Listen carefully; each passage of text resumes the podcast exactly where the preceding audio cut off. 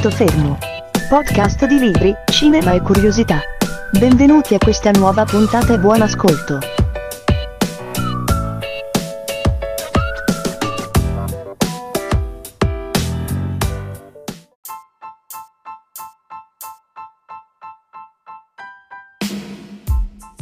Nel primo pomeriggio del 2 marzo di tre anni fa persi in un sol colpo due incisivi. Erano quelli che mi servivano per pronunziare il mio nome. Questo è l'incipit del romanzo di Domenico Starnone, Denti. Il protagonista è un tipo cerebrale, ansioso, innamorato, geloso, un padre amorevole con un forte Edipo eh, quando era piccolo sua madre lo portava dal dentista e adesso che non c'è più nessuno ad accompagnarlo si trova sperduto, sperduto in quella che è una bellissima Roma d'autunno raccontata nel romanzo e una Roma d'autunno nel nostro tempo, il tempo delle nevrosi quotidiane. Questa è una storia di denti, mascelle, labbra, ganasce, di dentisti, odontoiatri e cavadenti ma soprattutto è una storia di amori, eh, mogli, figli, amanti e rivali. Un bel romanzo, che dirvi, l'ho letto solo adesso con colpevole, ammetto, ritardo, infatti è uscito nel 2007. Denti, uh, la stessa sera mi è capitato di vedere, la stessa sera in cui ho finito di leggere questo libro, mi è capitato di vedere su Netflix uh, Darkness Falls, un libro altrettanto vecchio, anzi ancora più vecchio del romanzo, eh, del 2003. Eh, di cosa parla? Parla della fe- fatina dei denti, la dolce signora inventata per aiutare i bambini ad affrontare il dolore della perdita di un dente. Eh, quella della fatina dei denti eh, riprende l'usanza con cui molte generazioni sono cresciute, cioè di mettere il dente caduto sotto il cuscino per svegliarsi la mattina successiva con un premio speciale o dei soldini. Nel film succede qualcosa di brutto, succede quello che non dovrebbe succedere, cioè ti svegli nel bel mezzo della notte e elimini la fatina dei denti. Uh, il, il, il, film racconta la storia di Kyle Walsh, una ragazzina che si sveglia accidentalmente prima del dovuto e quindi vede la fata dei denti che cerca di ucciderlo e succede il contrario. Quindi una nostra bella storia innocente e infantile che si trasforma in un incubo orribile. Bon, ehm, ho letto dunque un romanzo che parla di denti, un film che parla di fatina dei denti, mi sono chiesto, eh, è possibile che ci siano tanti libri e tanti film che parlano di questo argomento? In realtà eh, gli unici due denti, se così si può dire, di cui mi ero interessato erano quelli di Dracula e non c'è bisogno che vado a descrivervi o raccontarvi né la storia né il personaggio e Peter Pan. Peter Pan nel romanzo viene descritto più volte come un ragazzino che ancora ha i denti da latte ed è questo proprio una delle sue caratteristiche principali, oltre al fatto che indossa abiti fatti di gocce di resina e foglie secche o scheletri di foglia nel romanzo. Uh, naturalmente suona il flauto di Pan e la sua vera unica preoccupazione è quella di non voler crescere. Uh, che dire, in realtà andando a guardare bene sia nei libri ma soprattutto nei film ci sono tante moderne saghe eh, che parlano di personaggi che hanno una caratteristica di denti particolari. A partire de, da Underworld, il film del 2003 con licantropi e ancora una volta vampiri, fino al, uh, a Twilight, uh, sia il libro della Meyer sia il film della saga che del 2008 o tutto quanto il ciclo di film sul personaggio della Marvel, uh, Blade, mm, quello interpretato da Wesley Snipes. Uh, Blade è un diurno, cioè un semi-vampiro che ha tutte le caratteristiche di un vampiro tranne i denti e soprattutto può agire di giorno e aiuta gli umani dando la caccia agli altri vampiri. Ma poi pensandoci bene ci sono tanti eh, libri e film che hanno preso spunto da questi personaggi.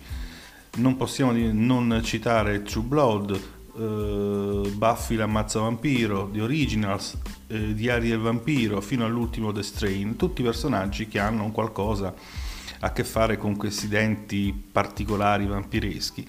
In verità però la letteratura e la cultura di massa si sono interessati più che ai denti vampireschi, studiando un attimino, si sono interessati a una forse diciamo una leggenda metropolitana, quella della vagina dentata, o più precisamente donne con vagine che contenevano denti con i quali erano in grado di uccidere o evirare il partner. E adesso prendete penna, inchiostro e calamaio e segnatevi tutti i titoli che vado a elencarvi. Partiamo dai libri dei fumetti. La leggenda della vagina dentata viene citata in due romanzi bellissimi. Uh, brevemente viene citato nel romanzo Christine di Stephen King, ma tanto viene citato nel romanzo bellissimo uh, Hyperion di Dan Simmons, che è un capolavoro eh, citato quando il protagonista ha un rapporto con un demone femminile appunto provvisto eh, di queste lame. Ma ancora più eh, questa leggenda è presente nel romanzo American Gods di Neil Gaiman, eh, dove ci sono due personaggi. Il primo è una giovane ragazza africana che evita di essere stuprata dicendo di essere una strega appunto provvista di una vagina dentata, ma soprattutto nello stesso libro c'è una prostituta che si rivelerà poi essere una divinità. Eh, questa prostituta è Bilkis, eh, la regina di Saba, che addirittura è in grado di ingurgitare nella sua vagina e masticare un intero uomo. Ma ancora andiamo più dalle nostre parti, abbiamo eh, il libro di Mario Vargas Llosa, Il Paradiso, anzi Il Paradiso è altrove, dove eh, c'è il racconto dell'incontro tra Paul Gauguin con una prostituta americana eh, i cui denti vaginali provocano, anziché la castrazione, una sensazione piacevolissima di solletico. Oltre ai libri, eh, logicamente abbiamo l'altro media, i fumetti. Nel manga Devilman, eh, quello celeberrimo di Go Nagai, non il cartone animato, eh, il primo dei demoni incontrati dal protagonista, con cui avrà uno scontro mortale, ha proprio le sembianze di una donna mostruosa con un volto orribile e eh, una bocca piena di denti appuntiti al posto della vagina. Ma andando avanti, eh, non possiamo dimenticare eh, il cinema. Una curiosità è che eh, uno dei primi bozzetti realizzati da Hans Giger per decidere l'aspetto del mostro uh, del film Alien era proprio una vagina dentata. Ma ancora sempre nel cinema abbiamo nel film The Wall, quello uh, dei Pink Floyd, una sequenza animata in cui il protagonista Pink va a confrontarsi proprio con una vagina che si apre rivelando uh, i suoi denti minacciosi. Ma ancora nel bellissimo La città delle bestie incantatrici di Kawajiri, il giapponese, eh, che è un film, da, film d'animazione, il protagonista evita per poco la castrazione quando il suo nemico, la donna ragno, tenta di morderlo durante il sesso. E andiamo uh, dalle nostre parti ancora una volta. Nel film Occhio Malocchio, Prezzemolo e Finocchio c'è, uh, è un film fatto a puntate, nella seconda o terza puntata il protagonista è il mago Gaspare Canestrari, Le Grand Gaspar, interpretato da un divertentissimo Johnny Dorelli. Uno dei casi uh, che gli si presenta nello studio è quello di un marito la cui moglie soffre appunto del disturbo in argomento e il suggerimento del mago è quello di rivolgersi a un dentista. Libri, cinema, poteva mancare mai la televisione? No, la televisione, soprattutto in quella per ragazzi, ha un episodio famosissimo della serie animata televisiva South Park intitolato Red Hot Catholic Love, in cui si discute un attimo del problema dei preti che, diciamo, infastidiscono i bambini. Il prete di South Park si reca in Vaticano per scoprire il motivo per cui i cattolici molestano i ragazzini e scopre, tra le altre cose, l'esistenza di una razza aliena di fede cattolica i cui membri sono tutti donne e dunque provvisti di vagina dentata e per questo motivo costringono i maschi della specie a trovare sollievo altrove e questo sollievo purtroppo sono i ragazzini di South Park. Libri, film, ah, tutto quanto si gira intorno alle leggende metropolitane e la più famosa leggenda metropolitana sull'argomento è una leggenda che circolava tra i soldati USA durante la guerra del Vietnam. Appunto si raccontava di prostitute alleate con i Vietcong che inserivano all'interno delle loro vagine lame di rasoio o schegge di vetro per mutilare i Marines che avessero fatto sesso con loro.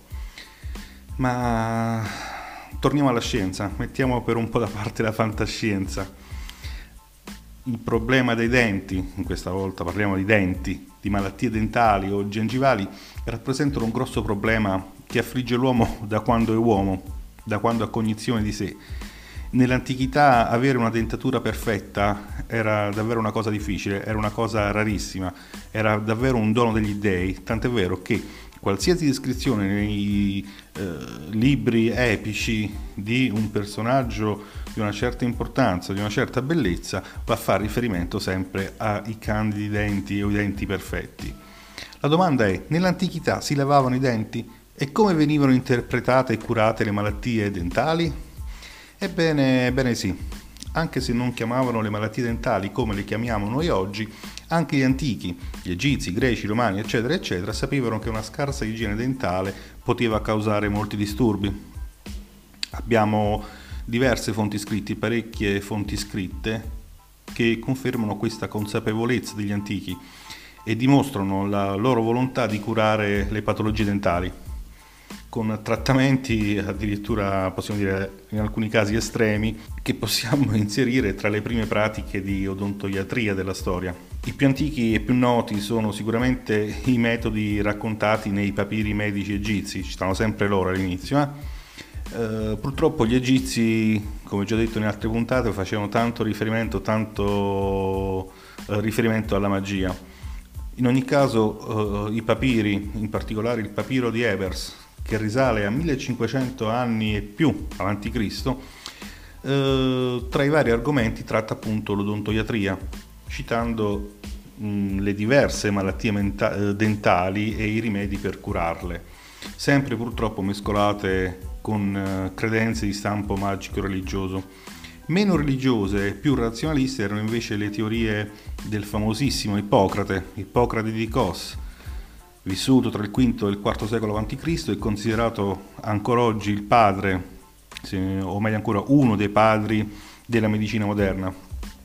C'è eh, all'interno dei suoi scritti eh, il Corpus Hippocraticum, addirittura un intero libro, il De Dentizione, dedicato ai problemi dentali, che questa volta eh, sono risolti, quando sono risolti con metodi diciamo più eh, scientifici. Proprio basandosi, seguendo eh, Ippocrate, ci fu Aristotele, che tra i suoi scritti ha toccato il tema dell'odontoiatria. Eh, parla di eruzioni, estrazioni dentali, carie e gengiviti e consiglia eh, dei rimedi eh, spiegando che sono necessari per i bravi cittadini delle polis greche eh, per potersi curare e quindi per poter vivere nella società Aristotele individua infatti nella mancanza di denti o eh, in, nella presenza di denti mal curati eh, l'impossibilità di far parte della società, ma eh, andando più in là, nel periodo eh, romano, molti scrittori come Galeno, e soprattutto Plinio il Vecchio parlano di cure per i più comuni disturbi dentali. In particolare abbiamo Celsio eh, nel suo De Medicina che parla dell'importanza dell'igiene orale, di pratiche chirurgiche per stabilizzare i denti, quasi degli apparecchi eh, come quelli che portano i ragazzini oggi e soprattutto spiega come gestire le fratture mascellari. Celsio si eh, riferisce in particolar modo a eh, fratture eh, che avvenivano nei scontri dei gladiatori o durante le battaglie. Sull'origine di tali disturbi, lasciando da parte un attimo gli egizi che erano fissati con la magia, quindi sull'origine di tali disturbi dentali e varie patologie c'erano diverse teorie. Una delle più diffuse, eh, se non la più diffusa, ehm, era eh, quella che è rimasta in voga per moltissimo tempo Mentre alcuni attribuivano a questi problemi un valore religioso e pensavano di poter curare quindi con incantesimi e amuleti eh, queste malattie, altri invece preferivano, come appunto abbiamo detto Celsio, un approccio più scientifico. Una delle teorie sulle carie soprattutto, che è rimasta in voga per tantissimo tempo, praticamente fino ai giorni nostri, è eh, stata ritrovata eh, incisa a caratteri cuneiformi su una tavoletta cerata eh, ritrovata in Mesopotamia e datata addirittura oltre 4.000 anni fa. In questa tavoletta si racconta la leggenda di un verme, sì un verme, che stanco di vivere nel fango chiede agli dei del suo popolo di poter dimorare vicino all'uomo e il punto più vicino dove poter dimorare è la bocca dell'uomo. In eh, questo modo eh, egli avrebbe potuto cibarsi delle radici delle mascelle e bere il sangue dai denti, scavandovi dei buchini e cunicoli per fare la sua tana. Per quanto oggi possa sembrarci assurda, fantasiosa, logicamente, la teoria dei vermi eh, presenti nei denti, è una teoria che ha avuto molto fortuna presso le civiltà antiche ed è riportata con varianti più o meno grandi sia in Egitto che in Grecia, in Cina, fino ad arrivare in Europa mille, alle soglie del 1700 quando, 1700, quando è stata smentita definitivamente, per fortuna, perché sinceramente faceva un po' schifo avere vermi in bocca, da quello che è spesso considerato il padre dell'odontoiatria moderna, Pierre Fauchard. Dunque, tornando al discorso, come si curavano i denti i nostri antichi? Mm, Diciamo subito che salvo i casi estremi in cui erano necessarie delle estrazioni chirurgiche, gli antichi cercavano sempre di curare le malattie dentali realizzando composti e delle paste da applicare o strofinare sui denti o in certi casi da masticare. Non vi dico con cosa erano costruiti questi dentifrici. Uno degli usi più mh, consigliati era quello di masticare dei legnetti aromatici per eh, pulire i denti, soprattutto per pulire gli interstizi tra i denti e eh, per combattere eh, l'alito cattivo, la litosi. Gli egizi, credevano, gli egizi, creavano i loro composti utilizzando in prevalenza sostanze vegetali, eh, soprattutto l'argilla, che veniva miscelata in polvere con olio, con miele, con silice e con il verde rame, bon, si avvelenavano praticamente. In Mesopotamia invece era più utilizzata la corteccia eh, di, eh, di, determinati alberi eh, miscelata con la mente e l'allume. E infine abbiamo i greci e i romani che creavano i loro, chiamiamoli dentifrici, eh, impastando sale, miele e rosmarino. Qual è il problema fra tutti questi antichi? Il problema di questi antichi è che cercavano di pulire i denti eh, con eh, queste paste e eh, pensavano di renderle abrasive eh, aggiungendo carbone, eh, gusci d'uova tritati e eh, soprattutto delle spezie come i chiodi di garofano eccetera eccetera. Purtroppo non si rendevano conto che proprio l'abrasione dovuta a questa miscelazione portava a un'usura eccessiva dei denti ed erano proprio questa la causa dell'indebolimento dei denti e dei relativi problemi del cavo orale. Molte ricette di questi composti che sono pervenuti fino a noi ci fanno capire che gli antici, gli antichi avevano compreso l'importanza dell'igiene orale e molti ritengono che un primo surrogato del nostro dentifricio sia addirittura stato creato dal medico romano Scribonio, Scribonio Largo, che scrive tutto un libro intitolato Compositiones, composizioni mediche in realtà, eh, di una pasta per i denti fatta e questo andrebbe bene anche oggi secondo me, anche se non sono un, un medico, con aceto, sale e miele. Come venivano usate queste paste e queste miscele?